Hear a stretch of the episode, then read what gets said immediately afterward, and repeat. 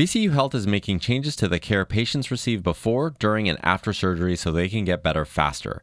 They're doing this through a program called ERAS, or Enhanced Recovery After Surgery.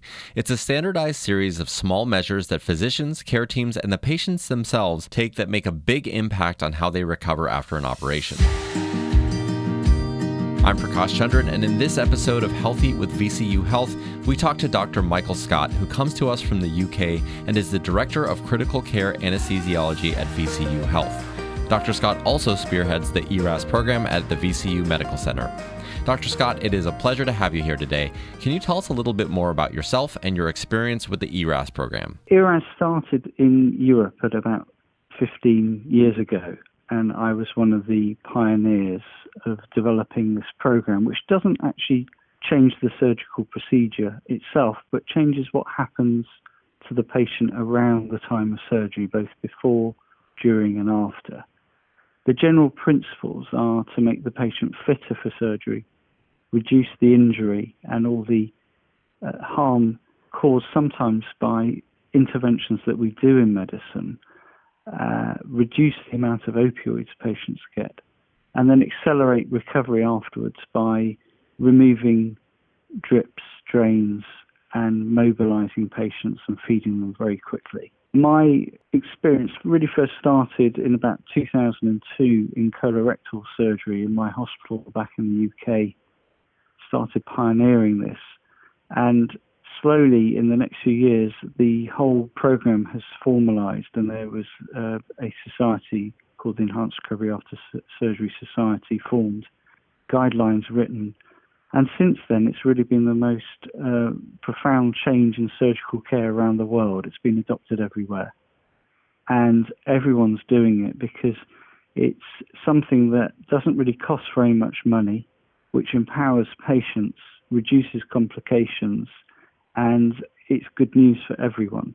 About three years ago, I was asked by VCU whether I'd like to join Virginia Commonwealth University and come and lead the ERAS rollout, and that's why I've moved myself and my family, and we're, and we're now living in Virginia. Well, certainly wonderful to have you here at VCU, Dr. Scott. And what a phenomenal set of principles that you've laid out for everyone to follow. Um, you mentioned a couple things, but I would like to first unpack what exactly the ERAS program looks like in practice. You mentioned trying to get the patient fit before the operation, but what does that look like? And does this apply to all types of surgery? Maybe talk a little bit about that. Yes, so what we're trying to do is, particularly for major surgery where you do get significant complications, whether it be pneumonia or some form of sepsis. We look at those patients having major surgery where there's a high risk of these complications, or patients themselves who have lots of comorbidities who are at higher risk. And that's the patients we target most. And I think the analogy is, is you wouldn't get in a plane and fly across the Atlantic without making sure that the engines work, that there's enough fuel in the tanks, and that we know which direction we're going. So we start basically by reviewing the patient, optimizing all their comorbid healthcare conditions, whether uh, optimize diabetes, improve their anemia and blood pressure control, and get all that sorted prior to surgery happening rather than just getting straight into surgery. I see. So once a patient finds out that they need surgery, then what happens? Like, what is the set of procedures that ERAS, I guess, puts forward for them, and what is their experience like at VCU? Yes, all the patients come to a preoperative clinic called the PACE clinic, and they see a specialist provider, either a nurse practitioner or a physician or both and we refer them to diabetologists who will sort their diabetes out, uh, nutrition specialists if they've got uh, sometimes if they've got cancer and and they've uh, losing weight.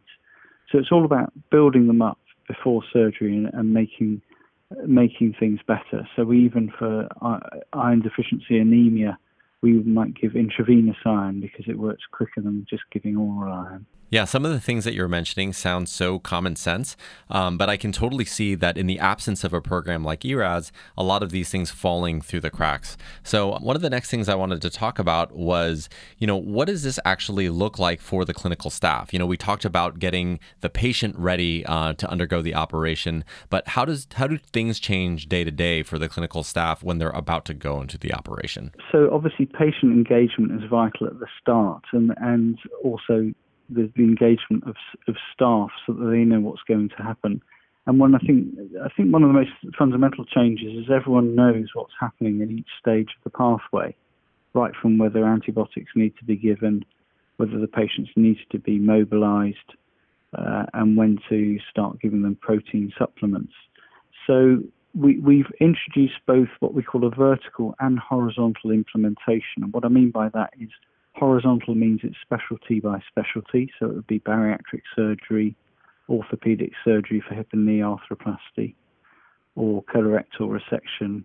And we're going through all the major specialties, but also because all patients should be on an ERAS pathway, all patients go to the preoperative clinic for optimization, all patients are not dehydrated prior to surgery and have carbohydrate loading unless there's a specific reason not to and they arrive in the hospital in the pre-surgical unit and get loaded with non-opioid analgesics so that that reduces the amount of painkillers they need after surgery. And then we have a standardized way during the operating room we maintain homeostasis with using short-acting anesthetics, uh, keeping the uh, the flow of blood around the body constant and the blood pressure normal by the anesthesiologists reducing nausea and vomiting, uh, and keeping the patients warm.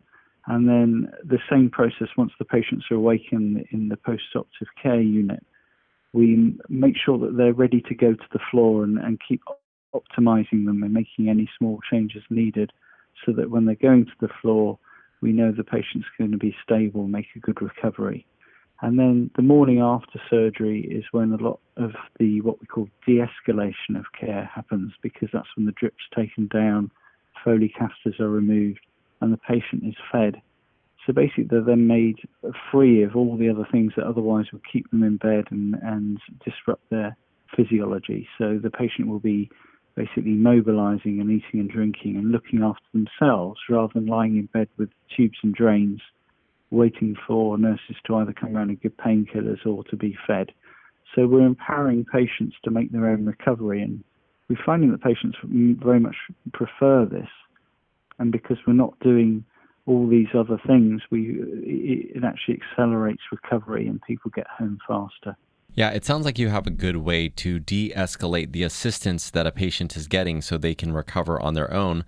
Um, but maybe talk more specifically about some of the measures that they can take on themselves after a surgery to help them recover faster. Yes, so we, we engage patients right from the preoperative clinic and, and try and give them patient diaries so that they know what they're trying to do every day so to make sure that they, if they can't take a, a full diet, then they at least take protein drinks. They get out of bed regularly. We do monitor their pain, but we stress the fact that function is important, more important. So no longer are we taking the approach to pain of the, the fact that it's a vital sign, which is what's led to the opioid crisis in America. So we now use very little opioids in our pathways. We use Tylenol with some non-steroidals, if appropriate, with other drugs called gabapentinoids. And our acute pain team will put in a lot of regional blocks or catheters which pump local anesthetic to numb the area of the surgery so that patients can still function without getting any pain. And that in turn reduces the stress response, which means they feel much better.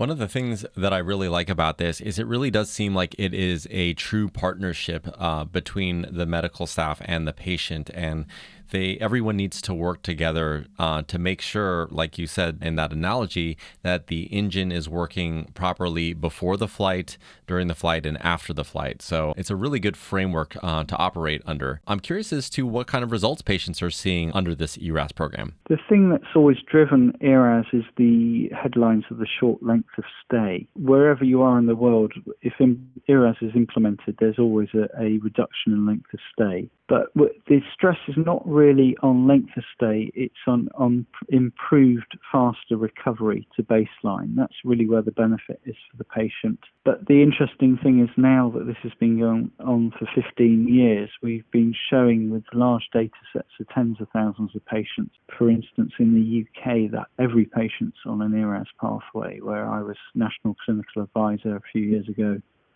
so it's a standard of care, and you, we saw complications reduce. We're seeing the same things at VCU. So we've seen surgical site infection go down, and now we're one of the uh, top performers in the USA on this, with the, some of the lowest rates. And the other great news is that uh, we have almost 40% of our patients don't get major opioids during surgery, and we've almost halved the use of opioids in other specialties.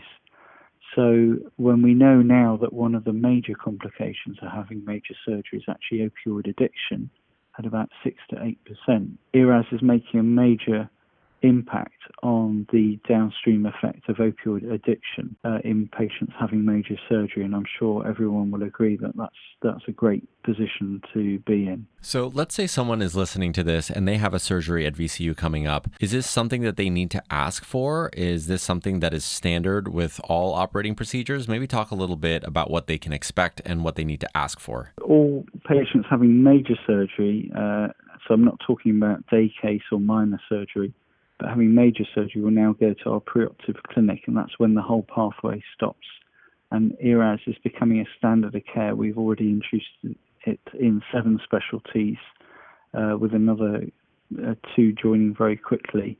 But the patients will find that they get the bulk of ERAS principles all the way through now because in the operating room, all the anesthesiologists uh, adhere to all the ERAS principles and so in the post-operative care unit, or the PACU as it's called, so so they'll find that really this is now the new standard of care at VCU. All right, Dr. Scott, really appreciate your time today. That's Dr. Michael Scott, the Director of Critical Care Anesthesiology at VCU Health.